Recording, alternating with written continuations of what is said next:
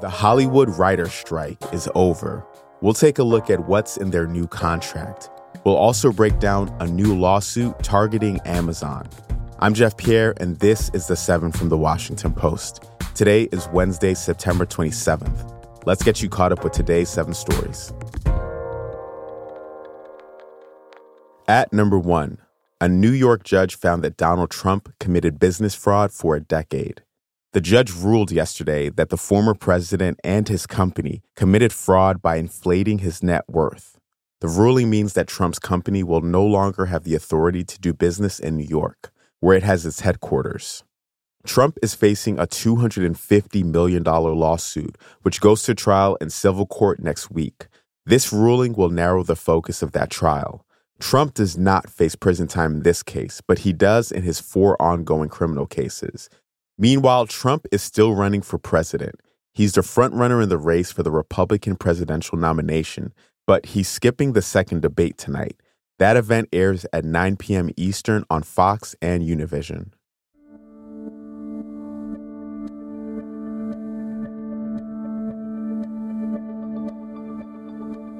The Senate moved forward on a deal to avert a government shutdown. That's our second story this morning. The deal came together last night. It would fund the government for six weeks. Without additional funding, the government will shut down at 12:01 a.m. on Sunday. The short-term funding bill includes additional money for domestic disaster relief and for Ukraine, which has been a sticking point among some Republicans in the House. It still needs to clear a final vote in the Senate. Then it faces an uncertain future in the House, so the path toward avoiding a shutdown is still unclear. A shutdown could wreak havoc on federally funded programs, including some Medicare services and even passport operations.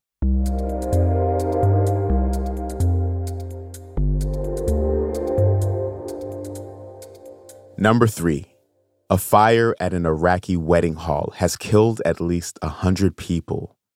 The fire was apparently started by fireworks that accompanied the celebration in northern Iraq last night. At least 150 people were injured. Footage from the wedding hall showed flaming debris falling from above as guests ran to escape. Local media reported that the hall was covered in flammable panels. It collapsed under the heat of the blaze. The government has ordered an investigation into the causes of the fire.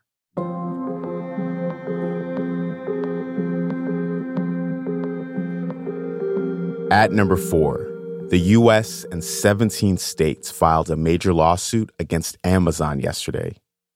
The Federal Trade Commission said Amazon is an illegal monopoly. The company was accused of abusing its power to squeeze merchants and thwart rivals. The lawsuit claims this has led to higher prices and lower quality goods for the millions of Americans who shop on Amazon. This lawsuit is the biggest regulatory threat to Amazon in its nearly 30 year history. The FTC didn't immediately say how it might want a court to fix Amazon's alleged illegal actions. One potential fix includes breaking the company into parts. It could also be forced to change how it does business. A disclaimer here Amazon founder Jeff Bezos owns the Post, and our interim CEO sits on Amazon's board.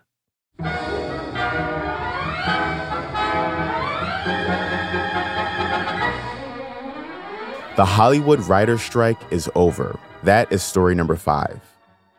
The Writers Guild of America's leadership voted to end their strike starting today.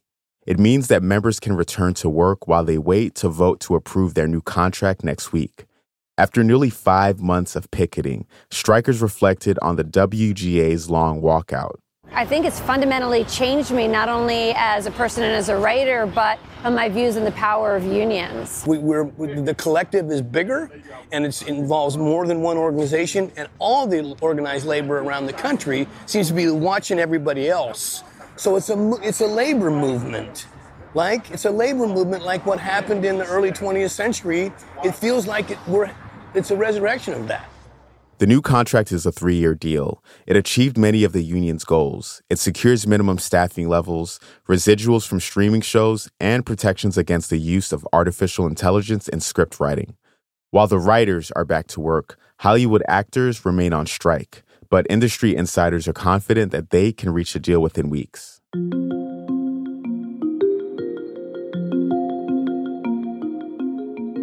At number six, we remember Baltimore baseball legend Brooks Robinson, who died yesterday.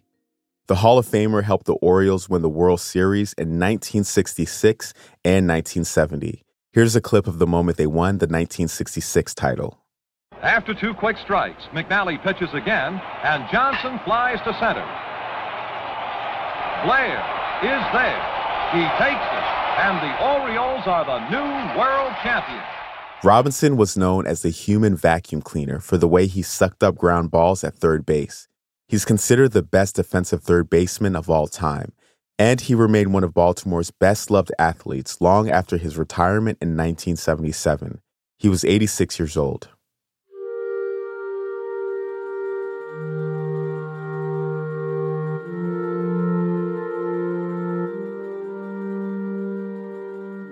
And our last story today, number seven. A NASA astronaut is returning to Earth after a record 371 days in space.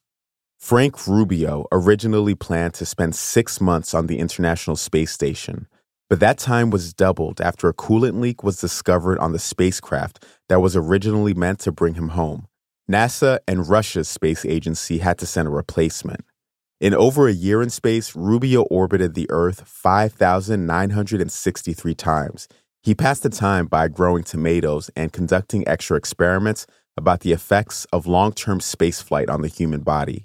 His mission set the record for the longest continuous spaceflight by an American. Rubio is expecting to land in Kazakhstan around 7 a.m. Eastern. After that, he'll finally get to see his family again. He said he's looking forward to relaxing in his quiet backyard in Miami.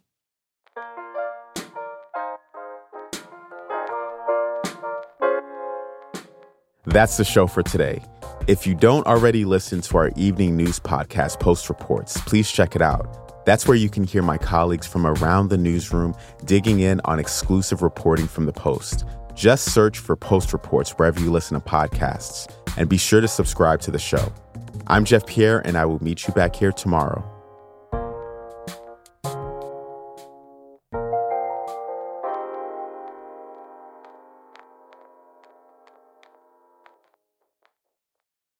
Hey, this is Christina Quinn. I'm the host of Try This, the Washington Post's new series of audio courses. The idea behind Try This is to become better functioning humans without having to comb the internet for countless hours. In our first course, we learned how to sleep better. Now, we're going to learn how to make our friendships stronger. I'll offer expert tips that are doable, and I'll keep it short. So let's do this. Class is in session. Find Try This from the Washington Post wherever you listen.